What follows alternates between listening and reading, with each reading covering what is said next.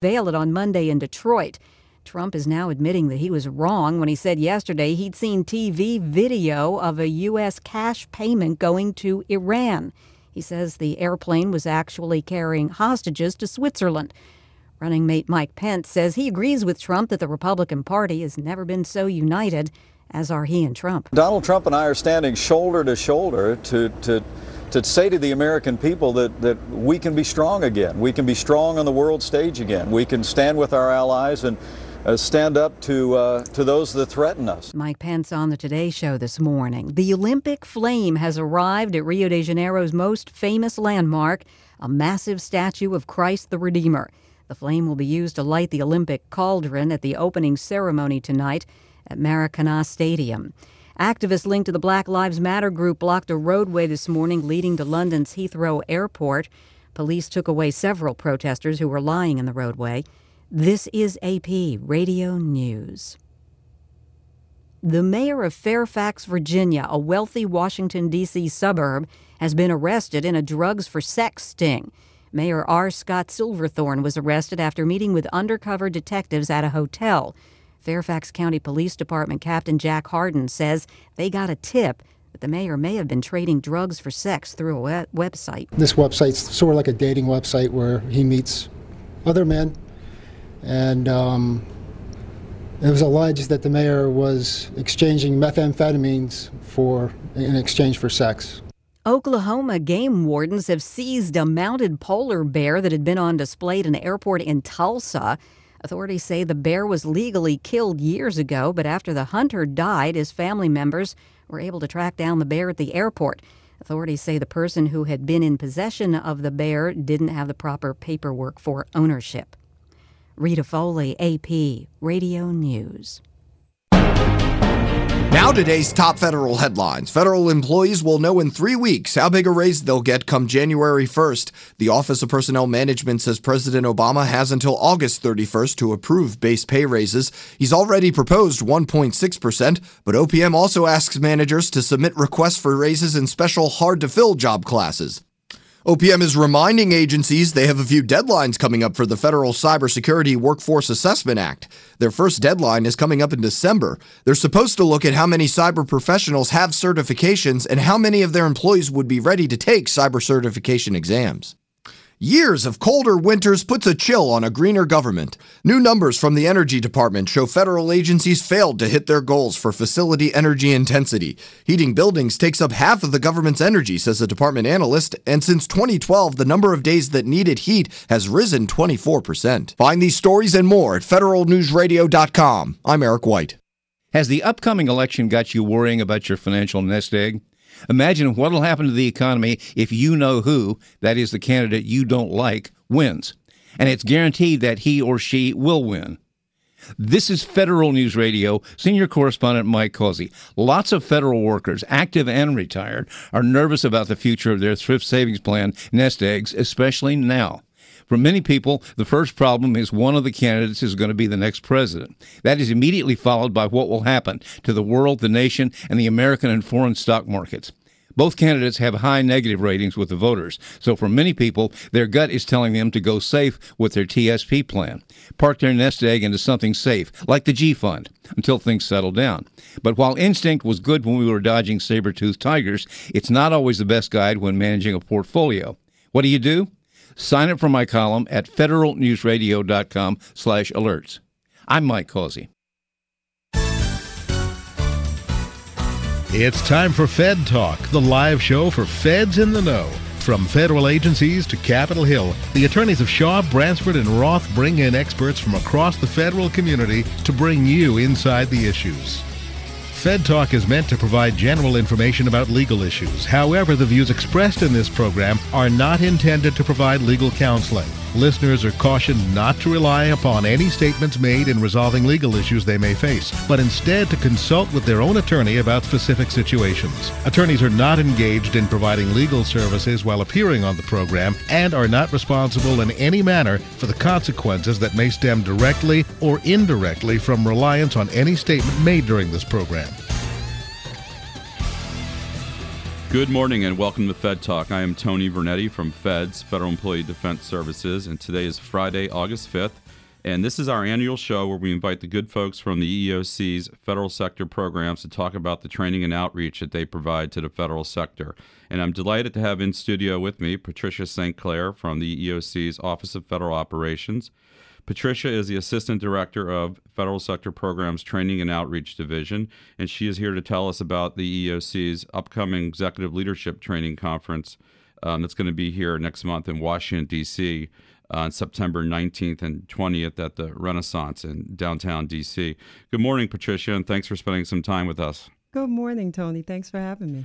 I should also I want to let our listeners know that a little later in the show we will delighted to have we'll be joined by one of our plenary speakers for the conference, renowned executive trainer and author Jones Loflin, who will be providing an overview of his latest instructional tool, which uses a fresh and practical blueprint called Always Growing for managers and executives to take their leadership to the next level. This new approach to leadership is built on four words grow, cultivate, prune, and harvest, a more natural approach to leadership. So we can't wait to hear more more about that. Um, just a reminder that Fed Talk is brought to you by Federal Long Term Care Partners.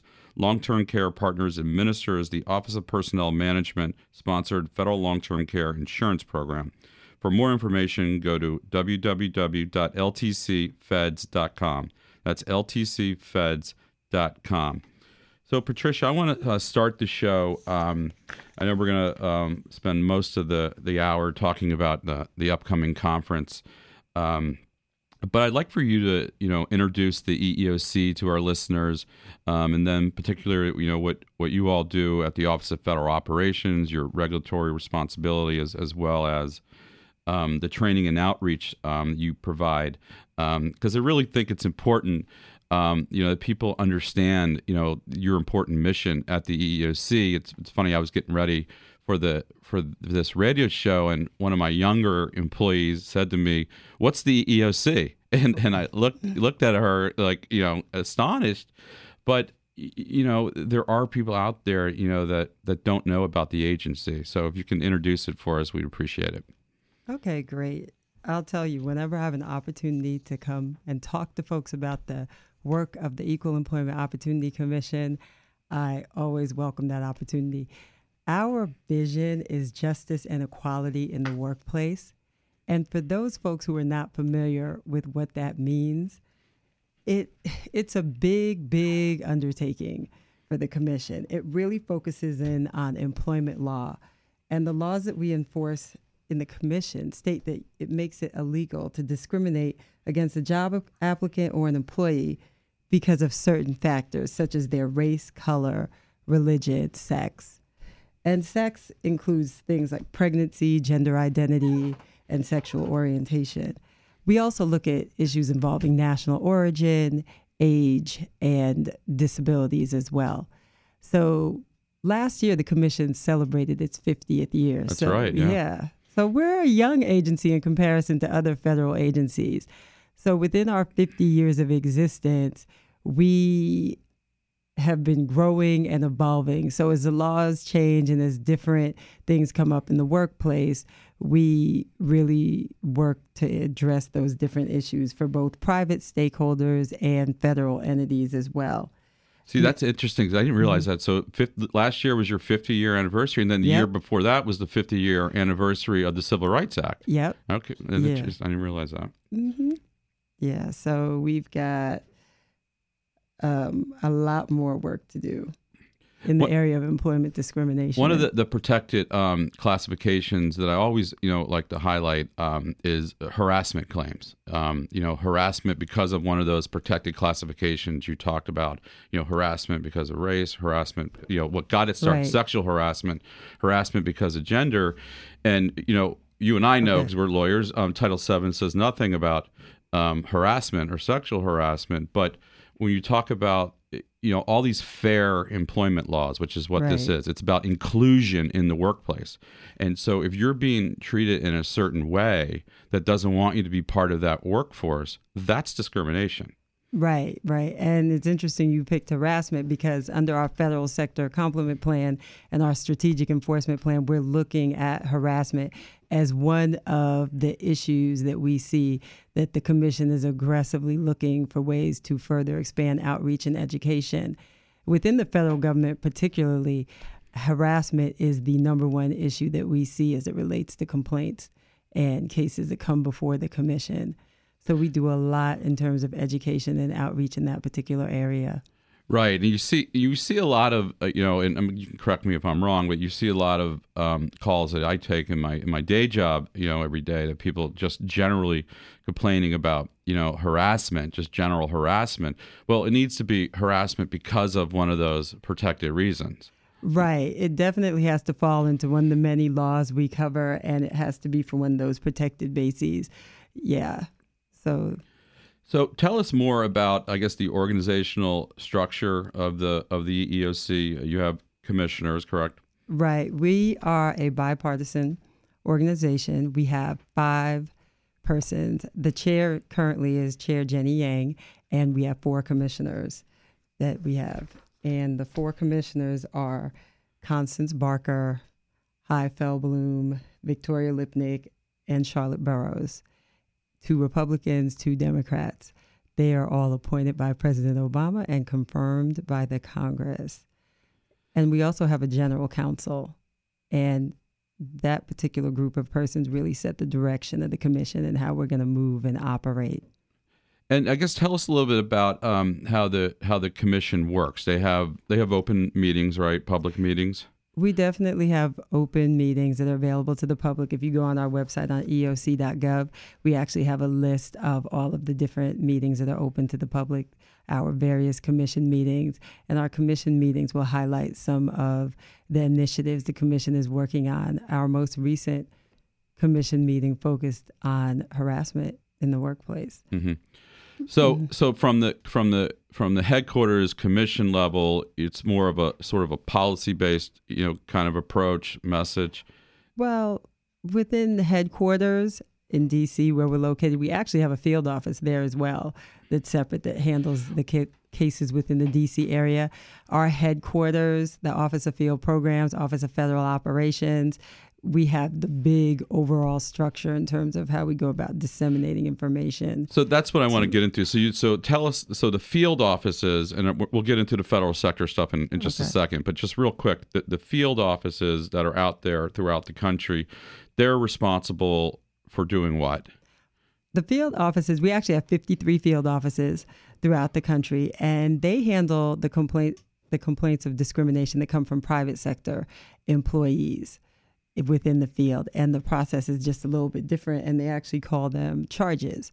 So what'll happen? Persons will come to a specific field office and allege that they believe they've been discriminated against. And at that point, the commission will take the charge and conduct an investigation and issue a determination whether they believe, whether the commission believes discrimination has in fact occurred or not. And if we believe that discrimination may have occurred, we'll work with the organization to reach a settlement. If a settlement is not reached, the commission may or may not decide to take the case to court, depending on the policy issues it present. So let's so let's shift gears and tell us what the EEOC does because they have a separate sort of component for for the federal government, all the federal agencies, and how and how you all operate within what's called what I call OFO, which stands for the Office of Federal Operations. Tell us about that, the responsibility of those offices.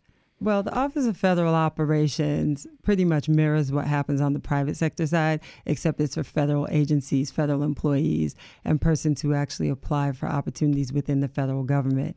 So, Office of Federal Operations has an appellate review program. Let me back up first by saying the Commission has two main initiatives enforcement as well as proactive prevention. Right. So our appellate review program side is the enforcement side of the house.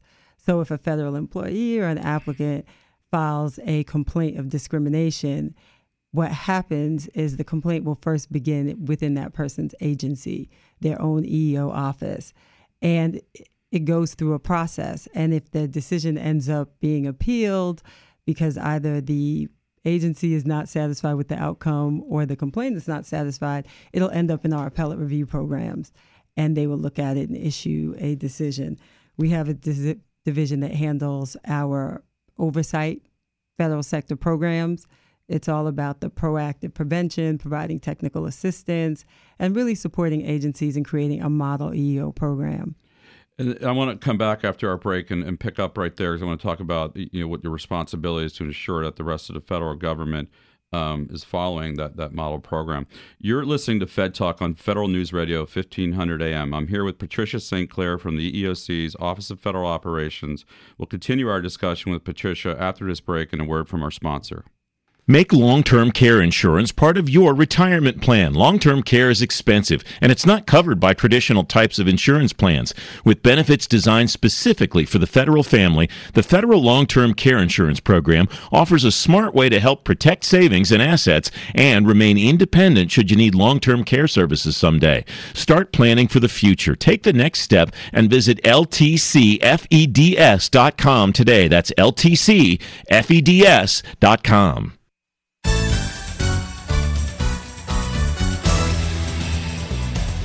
Welcome back to Fed Talk on Federal News Radio 1500 AM. I'm Tony Vernetti, and I'm talking with Patricia St. Clair from the EEOC's Office of Federal Operations. And we're going to be talking about the EEOC's uh, upcoming training conference for executive leaders uh, in the EEO community. Um, but I wanted to get some more background for our listeners on the you know, or particularly our listeners in the EEO community um, at the different federal agencies, what the Office of um, Federal Operations um, does. When, before we took the break, Patricia, you were talking about, um, I guess, what we would call the outreach um, programmatic role of, of OFO um, in you know, establishing what we call a model EEO program. We always say Right, the yep. federal government's the model employer. Or we try to be. Yeah, right. Well, we, Yes, we, we do, we do, we do. to be. We don't always get it right, but we, I have this motto: I have my trust and confidence in the mm-hmm. government to get it right. It may not happen right away, but it usually happens, you know, eventually. But tell us about that. I guess what I call a regulatory or an oversight role. I mean, are are Right. are you approving federal the the EEO the various EEO offices and other agencies? How do you help them administer carry out you know their their important functions? Right. We have a wide variety of support we offer federal agencies, technical assistance being one of the key supports that we provide agencies. We will meet with them upon reviewing their what we call their affirmative employment programs, their Form 462 reports. So federal agencies will report into the commission their attempt to establish a model EEO program. We'll review the data that they provide us and meet with the agencies and really look for areas of opportunity where they can further grow and develop their programs and what are some of the best practices that we're seeing across federal agencies that we could provide to agencies and give them a lot of feedback and support. We also have a lot of outreach and training opportunities we provide to federal agencies that is really twofold in nature. Our outreach and education opportunities that we provide federal agencies are at no cost. So these are the lunch and learn series that we offer. They are the different conferences that we'll attend, and we'll have booths and we're giving out information about the work of the commission. And recently, we really started looking for opportunities to leverage technology to provide information to stakeholders. On our EEOC YouTube channel, we have a video out there, a video series that explains the complaint process. Wait, you, mm-hmm. EOC is on YouTube? Yeah, we have an EEOC YouTube, YouTube channel. channel. yes, we do, and we are growing the different videos. We have a unlawful workplace harassment video we just released, and by the end of the fiscal year, we'll have a video on retaliation and workplace retaliation, how to prevent it. Uh, let me ask one quick question about you know I know uh, we won't get into all the various laws, No Fear Act. You Right. mentioned the section reporting and all that, but all this data comes in, um, and I know there's some you know c- you know you have statutory authority to do with that certain data, but um, do you are you does the does your office put out any reports? You know, is there any Yes. you know do we use data? Because we'll be talking later about one of the the Right. courses you're going to have your conference about how to interpret and use data, data visualization. But what do you all do with all that data? Are we, you know, are- are we putting it to good use? Uh, yes, we most certainly are. We have a division specifically responsible for looking at our data, our reports and evaluation division that's staffed by social scientists, researchers who are PhDs. So they are looking at all of the data for trends as it relates to what are the issues that we see percolating within the federal government. How are we addressing those issues? They're pulling the no fear data, the complaints data, our Form 462 data, and really looking for government wide trends that we see within the workforce retaliation, hostile work environment? What are some of the bigger issues across the federal government that employees are filing complaints about or that we're seeing appeals?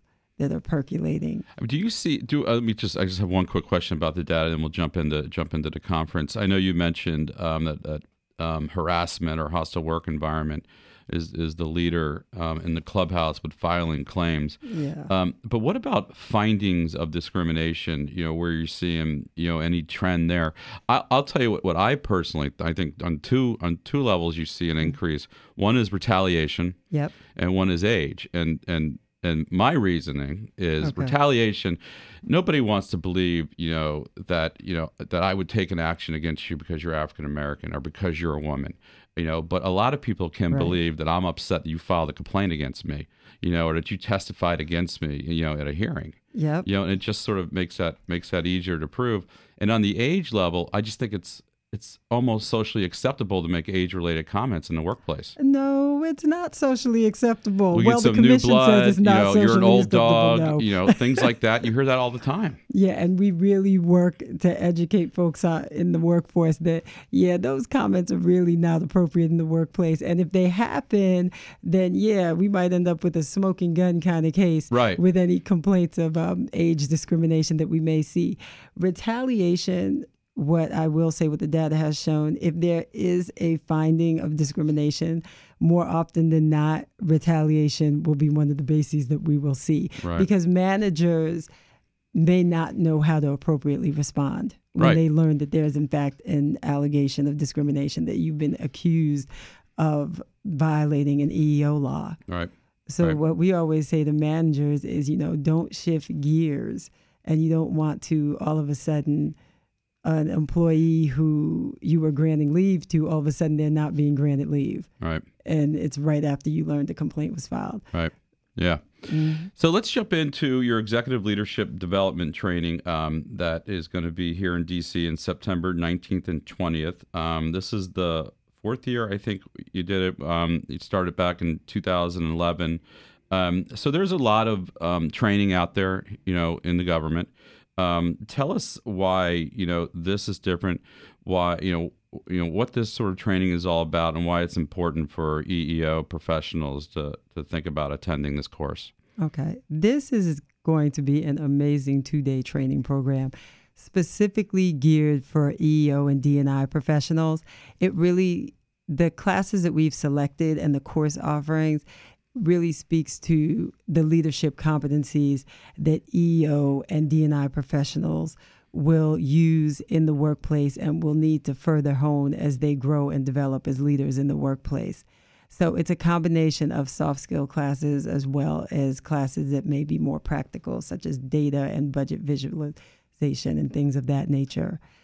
So I will say for EO folks, many times you can find the class that addresses the technical skills, what you need to do to write an effective report of investigation or write an appeal decision or issue a a counseling report. But when it comes to what are the true leadership skills the EEO professionals need, when we looked out there, we didn't find a program that really spoke to that, which is how this executive leadership conference came into being.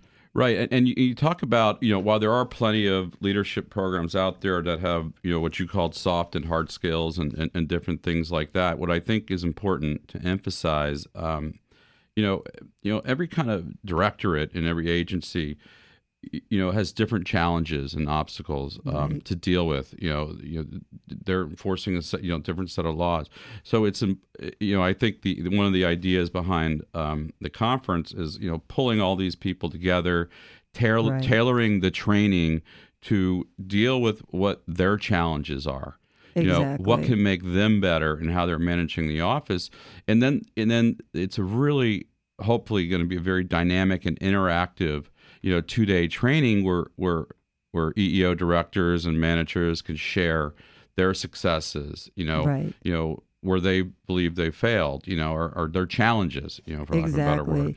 And I'll say that leads us into our theme of transition because this is a year that we all know is going to be a year of transition. And our theme really took that into consideration with coming up with some of the different topics that we have.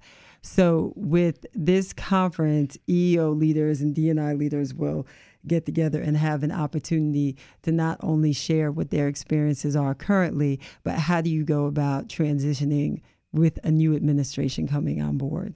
Right, and I think it's something you know that you know having myself when I worked in the federal government work through a transition. Um, it- you know, it's something that you know employees, offices spend a lot of um, emotional energy on. You know, Yes. you know, there's a lot of uncertainty. You know, there's there's a lot of angst. Um, and you know, leaders transfer that on to their employees, whether they realize it or not. Right, right. So, as leaders, we want to be able to figure out how do you successfully manage transition? How do you prepare your team for the transition? And what message do you want to be able to communicate when new leadership does come on board? You're absolutely, you know, absolutely right. Like that's that's a great point, and a lot of leaders don't realize that. You know, see, my employees tell me that all the time. When you're miserable, we're miserable.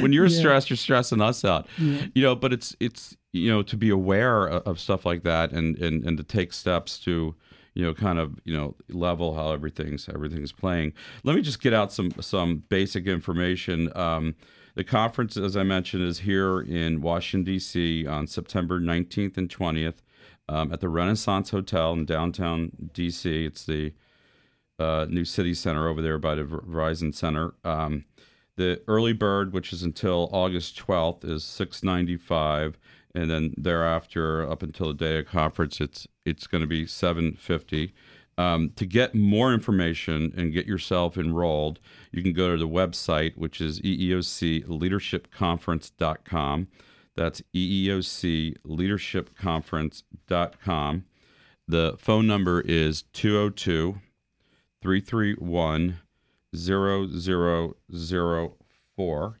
um, and just again echo what Patricia said. You know, this this we're looking uh, for senior EEO professionals in the federal, and I should mention state and local governments Oh, are are are encouraged to attend.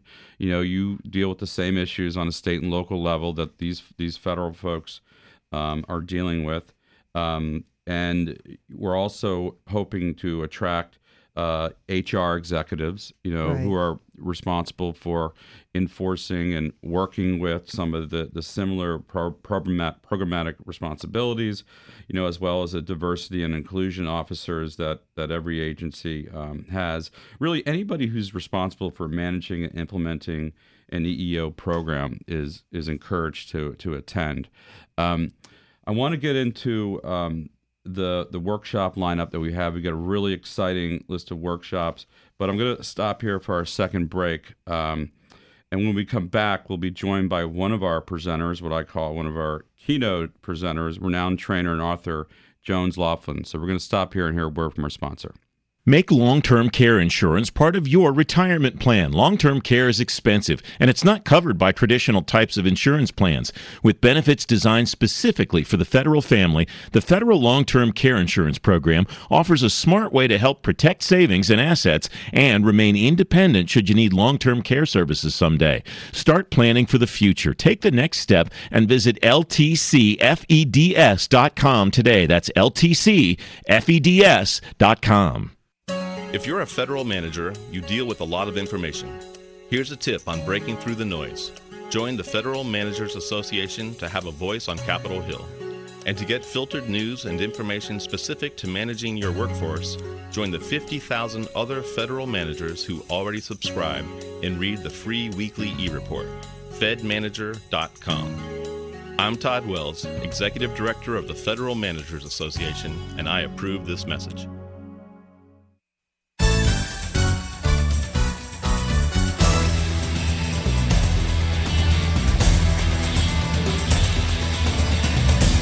Welcome back to Fed Talk on Federal News Radio 1500 AM. I'm Tony Vernetti, and I've been talking with Patricia St. Clair from the EOC's Office of Federal Operations about their upcoming training conference for executive leaders in the federal EEO community.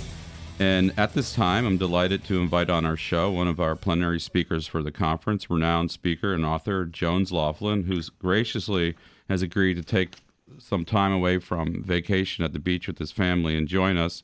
Jones, good morning. Thanks for spending some time with us. Oh, what an honor, Tony. I've been enjoyable listening to uh, a little bit more about the conference and all the things that will be offered there. So delighted to be with you this morning.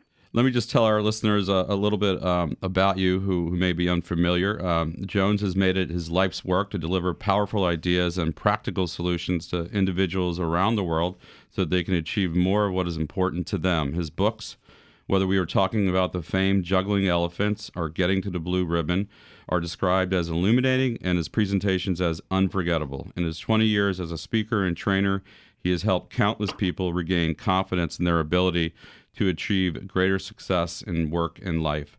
So, Jones, before we get into your latest um, your latest project, Always Growing, um, that you're going to present for us um, next month, you know, I have to ask, you know, having read both of those books I mentioned, Juggling Elephants and Getting to the Blue Ribbon, you know, where do you, and looking a little bit about what you have going with Always Growing, you know, where do you come up with your themes? You know, your your how to present your messages. I mean, did you did you once work for a circus? Did you did you never get a blue ribbon as a child? Did you want to be a farmer? What what yeah, gives? really. well, that's great, Tony. Thanks. Uh, you know, it, they come from a variety of sources. Uh, usually, you know, life experiences uh, are, are always one place, but the the whole idea behind the juggling elephants and the circus uh, metaphor, if you will, came from just a conversation I was having with someone about how busy their life was, and uh, he and I were talking, and he said, "You know, am I just supposed to run around like my life's some kind of circus?" I said, "Wait a minute!" I said, "Hold that thought." And There's so an we, idea. uh, yeah, there's an idea. So we didn't do it on a napkin, but we did do it on an eight and a half by eleven blank sheet of paper. And so we started drawing out, you know, what would the rings be and some different elements like that. With uh, getting the blue ribbon, and even to with always growing, uh, my background comes from uh, horticulture. Uh, I used to be a horticulture instructor, and I've always had a passion for. Uh, seeing things grow and um, so that's the emphasis for that but from a larger standpoint the idea was you know, what are those universal concepts or principles that can be presented in a fresh way, whether it's, you know, giving the, the, the analogy of a circus or whether someone's growing award winning apples, but just giving people strong visuals and a simple uh, mental blueprint uh, from which to improve, whether it's work life satisfaction or leadership. So, um, before we get into the specifics of, of always growing, um, I, kind of want to talk about. I mean, more like the juggling elephants and, and uh, the other course you're going to present for us about uh, you know productivity and, and workplace management. Is kind of I was reading this material um, yesterday, getting ready for the show. I kept thinking, "That's me. That's me. That's me. That's me." right? You know, it's I and I. I had this saying. You know. It, you know, I've read your books, you know, and, and I'm and I'm I know what you're supposed to do. You know, you plan, you you know, and I just always find, you know, there's there's an email I can take care of, there's something I can do, and I just feel like I'm I'm allowing other people to to co-opt my time always. right, right, and, and, and you're alone in that, Tony, because nobody else faces that. But uh, no, I'm just kidding. Uh, what What's interesting about what you just said is that uh, one of the concepts I've been teaching a lot lately because it's become so common in our uh, workplaces is this whole idea of completion bias that we have this this desire. We're hardwired to get stuff done, which sounds good. The only problem is our brain wants us to get stuff done quickly. And so if you're looking at your list of 37 things, and you start looking at your items, and you, you start picking off the ones that are easy, and you get that done. You go, wow, I got that done. Endorphins go off in your head, but you really haven't moved anything forward. You haven't grown your team. You haven't accomplished the difficult task. And so when you've got a choice between checking your email and working on this this assignment, this project, this budget, then your mind means, oh, go check your email because when you're done with that, you go, yes, I finished something. And so it's and with all the distractions we have, both physical, mental, emotional, electronic, um, it's it, it really is almost like a war zone trying to get things done of value so we can move our organizations forward. Yeah, and I think te- obviously technology has contributed to that. I was I was on the way to the show, I was just talking to somebody, a colleague of mine, who says, "Oh, my, my internet's down." I said, "You know, I long for the days when there was no internet. Sometimes, and you didn't you didn't have that." Um, so, tell us about um, Always Growing. Sure. Always growing, uh, pardon the pun, grow or grew out of my uh, my passion around seeing people build capacity in themselves and in others uh, through their leadership position. Um, you know, it's so easy for leaders today to get caught up in activity, just like you said, Tony, with uh, all the expectations, with electronic distractions, um, to really focus on just trying to stay at the status quo. Well, what what suffers then is the development of their people, and and we know that the most effective leaders are those ones who can help their team members to deliver their best work. So, always growing builds around the idea that uh, just like growing plants, you need to grow your people, you need to grow yourself. And so we use the, the, the analogy of how do you grow successful plants in applying it to how do we grow capacity in ourselves and grow capacity in other people. Does it, because, you know, like all these ideas are great. Like I said, I read your books and it's just like, you know, any business idea, any kind of idea, it's the rubber's got to hit the road. It's got to be, yes. you know, it's got to be implemented. Um, you know, it, you know, it's a it's a great idea. The message makes sense. You know, I agree with it you know but what kind of practical tools do you you give people to actually implement? Sure. One of the practical tools is really a question. In fact i start this off with a lot of my presentations. I start off with a question. I say in your struggle to get all done what's not getting done or getting done well and you'll see people start nodding their head going yeah you know i'm i'm doing pretty well but yeah there's just some things i'm not getting to. So so in answer to your question one of the practical tools i give people is you know you've got to make yourself uncomfortable. You've got to acknowledge something that's not happening that's really important to you. And and you know we we got to remember those days when we go home and say i was so busy today but i don't feel like i accomplished anything of value and and so I think one of the practical tools I give people is that is making them uncomfortable, making them really stop and look at how things are going. We're just so busy that we don't even take the chance to reflect on how well we're doing as a leader, how much we're uh, you know actually moving forward towards our goals and objectives. Uh, another tool that I that I always try to give people is developing a sensible vision. Uh, an idea I first learned from Dr. Spencer Johnson when I, I worked with him uh, at his great organization, Who Moved My Cheese. Dr. Johnson said you know, if you want to see people implement change, they've got to have a sensible vision. It's got to make sense to them. And, and so helping people really get granular and say, okay, if you're successful, what are you going to see? What are you going to hear? And just making it real to them. Um, and then I think the other tool that, that I try to offer people is uh, understanding the need to, to celebrate incremental growth. Uh, and small successes and not just always trying to look so far out because that can get overwhelming. But if we can break it down for ourselves and others so that each day we say, okay, here's how I made progress towards this outcome that outcome, then it gives us that motivation, that completion uh, that our mind goes, yes, you moved forward today uh, toward what's important. I mean, one of the things you know I like about um, you know reading a little bit about always growing is it it seems to at least the way my brain works, it has a, a I'm able to visualize it, and, and it's sort of a methodical approach to it. You know, the the grow, the cultivate, the prune, the harvest, and it's and at least in my mind, I can sort of break up, you know, the what I'm trying to accomplish, you know, in you know in those different areas.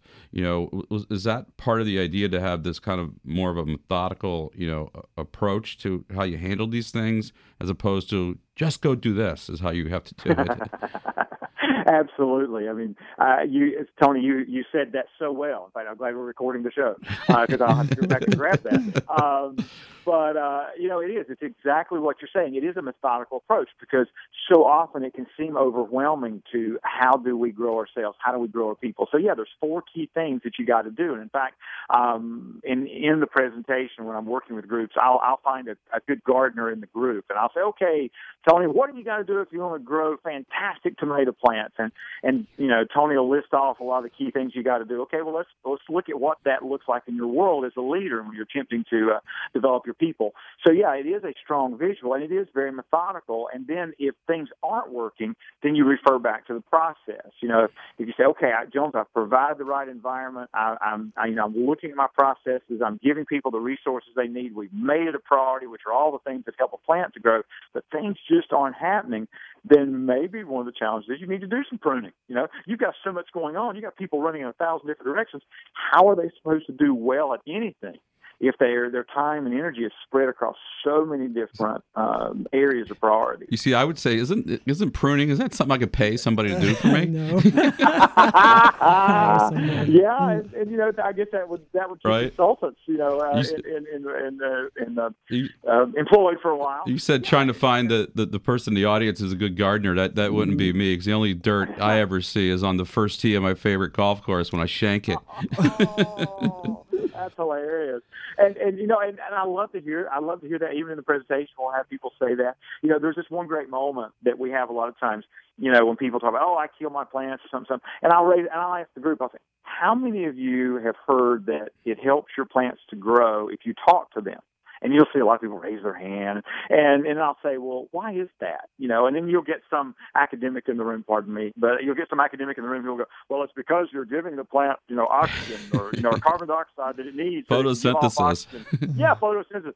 And the answer is none of that. The reason a plant does better if you talk to it is because you're noticing it. You're paying attention. Oh, it needs water. Oh, its leaves are yellow. Uh, same thing is true in leadership. How do you help your people grow? One of the ways is you talk with them, you communicate with them, you pay attention to them, you see how they're doing. But sometimes we're just so busy as leaders, we're just so focused on getting our own work done, we're not paying attention to how other people are doing and how we could help them do better. How do you get people to identify, you know, that there is indeed a problem, that they should change their their approach to how they do things? Because all these people, um, you know, are, have been very successful in their careers. You know, you know, I myself will rationalize it in my head. It says, look, this is what has gotten me to where I'm at. It's how I cope with my ADD. You know, I, I compartmentalize things that way. And you have people, you know, you know am I going to be as successful, you know, when I, you know, when I do things, you know, you know, a different way? hmm Yeah, one of the ways that I that I that I do that is to, is to help people really start looking more toward the future. In fact, there's three questions that I ask them uh, near the beginning of, of the presentation, and the three questions are: first of all, what do you know that tells you that you need to continue to grow as a leader. And that means what are the facts, the figures, the statistics, the data that tells you you need to continue to improve your leadership skills. Um, I just got off the phone a little while ago with someone, uh, a leader at NASA, and you know he's talking about you know Jones, we, we're going into continuing resolution now because of the uncertainty related to you know the the presidential election, and he said you know we we're just we're kind of there right now. He says I've got to figure out how to get more out of my people if I don't know what my budget's going to be next year. You know that's a fact. That's something we know. The second question is what do you think you know? You know, you especially at this conference, having worked with them before, I love the the, the wisdom and the experience that these people have, um, and they know what's going to be happening. But sometimes they just have to stop and go, you know what, this is what I think I'm seeing. This is what I think is going to happen. Uh, and other people around the room begin to talk about that as well. And so that's an indicator to them that maintaining the status quo is not going to be effective. Uh, the final question is, what do you not know? What are the unknowns that that you have been thinking about? That you say, you know what, I need to find some answers for those, and I need to be prepared for the unknown as much as possible. So again, I think it goes back to making um, individuals somewhat uncomfortable with where they are, so they start looking for a better way, and then the better way that we unfold to them, of course, is this process called always growing. It's funny. It took me years to figure out I didn't know everything. And, then, and then once I did, I finally finally arrived. exactly. Oh, it's a much better world then. Reminds me of law school second semester. Somebody got asked a question, you know, Socratic method. He said, "I didn't know," and I'm like, "Shoot, I didn't know that was an option. I haven't known all year, and I've been answering." but but I'll tell you, that's the one good thing about the the the audience for this conference is they're there um, to learn. They're smart enough to know that they don't know everything Yeah. Um, you know, they they're they're smart enough to know that there can always be a different way to do something. You know, there can always be you know a better, more efficient way. Um, and that's one of the things I like about because they'll you know they'll collaborate with one another. You know, while they're going through the instructional message. Exactly. I think that's just so key to the process. Uh, interaction is is so important because, for example, you mentioned pruning a little while ago. I, one of the things that I will you know do in these presentations is ask people, you know, where could you delegate, transfer, or automate something to free up about 30 minutes a week for you? And they actually work through that process. And it's interesting as they share those, you'll hear people across the table go, you know what? I hadn't thought of that. I could you know, delegate that to this person, or I hadn't heard of that that solution to automate that process. Um, so you're exactly right. Collaboration at these types of conferences yeah. is critical. And then that's good because I think because a lot of these people, you know, are you know these executives are type A control freaks. And, you know, one of the things I say all the time, like, you know, I am one of those. And I had something going on in my business where I had to give up some responsibilities and it turned out everything was just fine. And that was the sort of best thing that happened to me. So if they can hear that from one another, you know, yeah. I gave this up, I gave, th- you know, I re, you know, I, you know, I repurposed this. I got some other people involved in this and it seemed to work out great. Oh, absolutely. Yes, that's exactly right. So we're going to have to stop here for our third break uh, to hear a word from our sponsor, Federal Long-Term Care Partners. And unfortunately, we'll also say goodbye to Jones. Jones, thanks so much for spending some time with us. I'll let you get back to your family and the beach there. Well, just thank you, Tony, so much for the opportunity. And I look forward to that event in September. Yeah, we're looking forward to it as well. When we return, we'll wrap up today's discussion about EEOC's training conference for executive leaders in the federal sector EEO community. You're listening to Fed Talk on Federal News Radio, 1500 AM. Make long term care insurance part of your retirement plan. Long term care is expensive, and it's not covered by traditional types of insurance plans. With benefits designed specifically for the federal family, the Federal Long Term Care Insurance Program offers a smart way to help protect savings and assets and remain independent should you need long term care services someday. Start planning for the future. Take the next step and visit ltcfeds.com today. That's ltcfeds.com.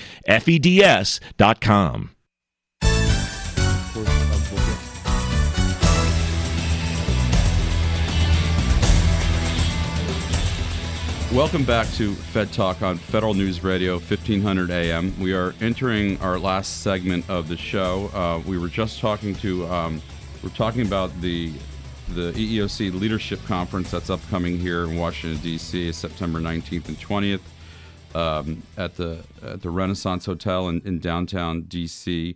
Um, and we're just speaking with one of our presenters. Um, Mr. Funny himself, Jones Jones Loflin. Um, and if you haven't seen Jones perform, you know he, he really is really is an exceptional um, uh, presenter and it really keeps everybody engaged. Um, and it's just a, a wonderful um, presentation. Uh, during the break, Patricia um, reminded me of something we want to let all of our listeners know who are thinking about um, you know enrolling in the conference information you may need to get approval um, we have a training justification letter on the website that you can download PDF to use. Um, the website again is eeocleadershipconference.com. If you want us to just email you a hard copy, just give us a call at 202 331 0004.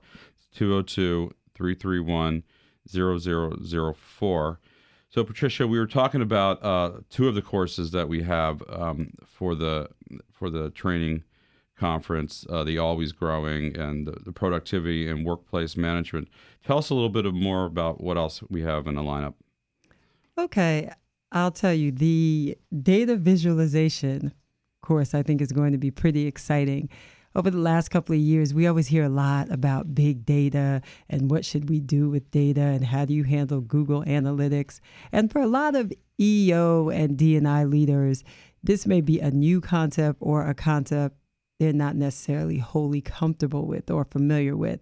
So the data class is designed to actually get folks familiar with how do you use the data that you have. And folks at EEO and D&I have quite a bit of data at their fingertips with the reports that they put together, their affirmative employment reports, the no fear data, their Form 462 complaint reports.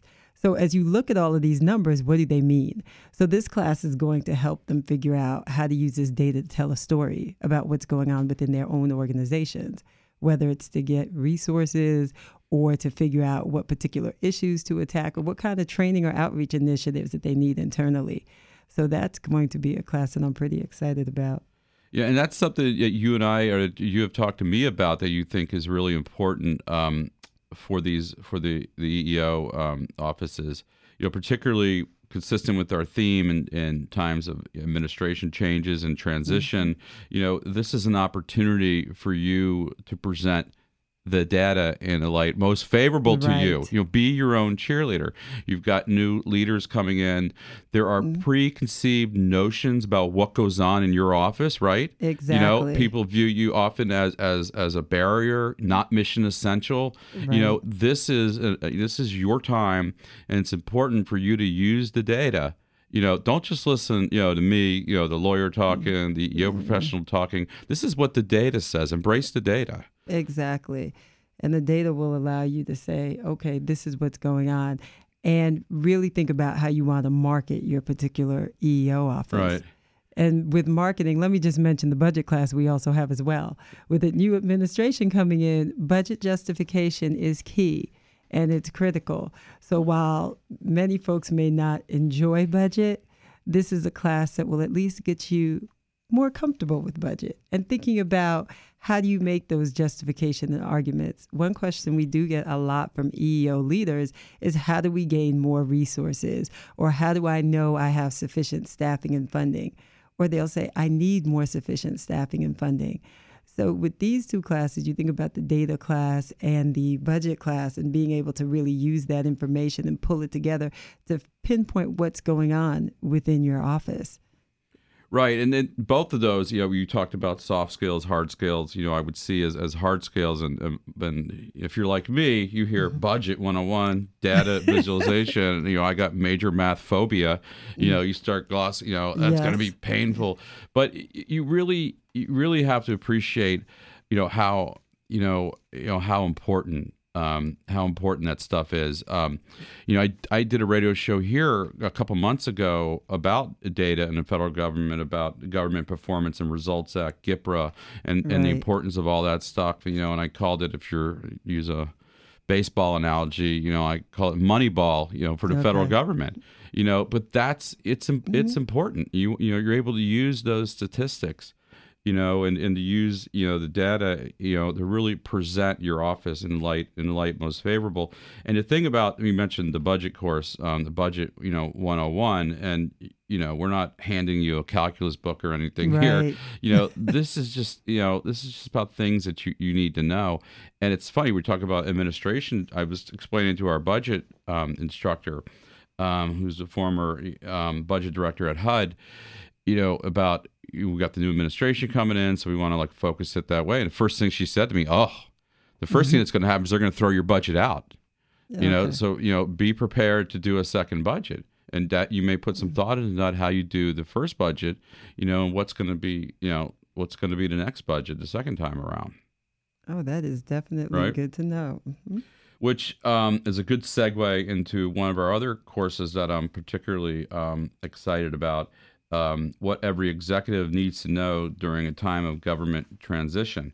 Um, we're going to have Arnold Heyman, who used to be many years in the general counsel's office with USAID, have been through several administration changes, um, and he's going to, you know, tell us about what executives, you know, need to be worried or, or concerned about. And they're also supposed to be focused tabletop exercises. And I think that should be pretty interesting in terms of how to work with political appointees. So there'll be some real hands on exercises that'll give you an opportunity to practice, I guess, your two minute elevator speech when you bump into the head of that organization. well, and, and everybody shies from that. Yeah. And one of the things that, that the course I think will teach is you should embrace that you know, this is the time for you to showcase what your office is all about. First impressions. Right. It's essentially like a new. It's it's a job interview. You know, yes, it could it be. Is. You know, and and you know, it's it's a huge change. I mean, you're you're you're used to working with all these political leaders. You know, they're going out you know, and then you have a whole new group, you know, coming in, you know, all wide eyed, ready to take on the world. You know, they've got all their new Right. policy initiatives that they want to implement. Some of them have been in the government before, some of them have not. You know, you're going to really, you know, need to need to really be on your game. Um, and one of the things you know that I thought was interesting um, that you know they, they deal with is they really teach you, I think how to how to engage with the with the political leaders. You know, you know, understand you know what their role is coming into the agency, um, and they also teach you, you know, people don't think about is you know how to deal with the political leaders that are leaving. Oh yes, yeah, because you know you you have a lot of Mhm. you're going to have a lot of those issues from now until until the election that, that you're gonna you're gonna have to deal with. You know, just some of the you know the points that you may not you may not think about. You know, as I mentioned, you know, just going through the, the highlights of the course here. You know, first of all, you have to accept that there's going to be change. Exactly. It's not going to be it's not going to be business as usual. Um, you know, one of the things you and I have talked about off offline is under the Obama administration, diversity and inclusion. You know, it was such a huge focus. You know, Right. and you know, you know, is that going to be the same? You Exactly, know, focus in the new.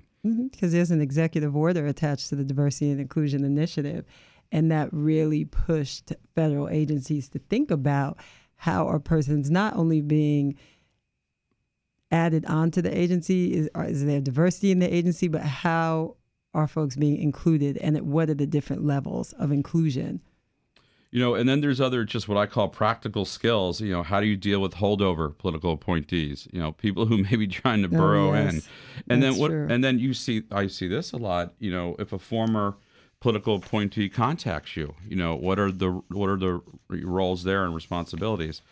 So let's quickly uh, jump there. Our last class, um, last but not least, um, I want to talk about um, is one that SkillPath is going to put on for us about embracing change. You know, we know we know change is coming.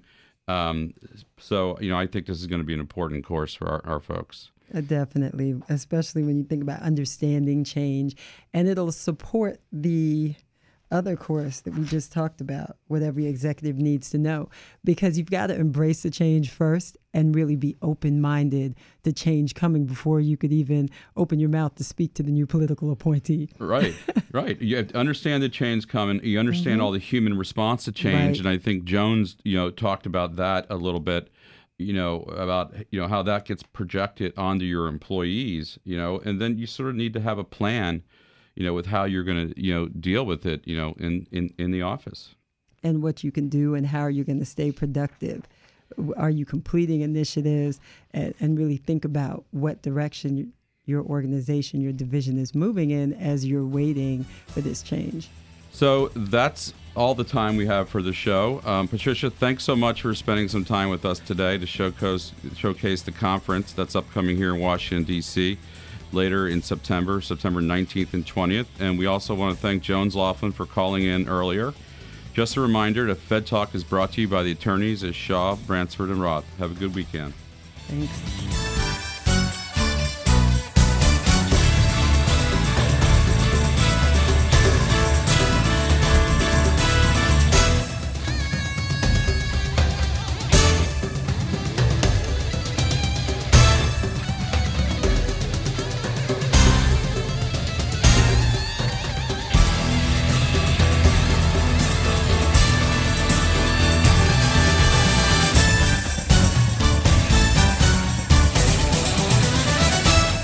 WFED Washington, WWWTFM HD2 Manassas, WTLP FM HD2 Braddock Heights Frederick, federalnewsradio.com, and 1500 AM, the only fully integrated digital news organization in the world dedicated to serving the federal executive and government contractor. Federal News Radio is the key source of breaking news and information for the people who support the missions of federal agencies. Our coverage is nonpartisan and non-political and helps executives make better decisions about issues affecting their agencies and companies. Weekdays from 6 a.m. to 7 p.m. p.m., we interview agency managers, contractors, and policymakers about the federal topics most important to you. We report on the Department of Defense, information technology, management and acquisition practices, pay benefits and workforce issues, and congressional oversight and appropriations. Nights and weekends, hear at the George Washington Colonials, American University Eagles, and the Navy Midshipmen on the Washington, D.C. home of Navy Athletics. Follow us throughout the day on Facebook.com slash Federal News Radio and on Twitter at Fed News Radio, federalnewsradio.com and 1500 AM.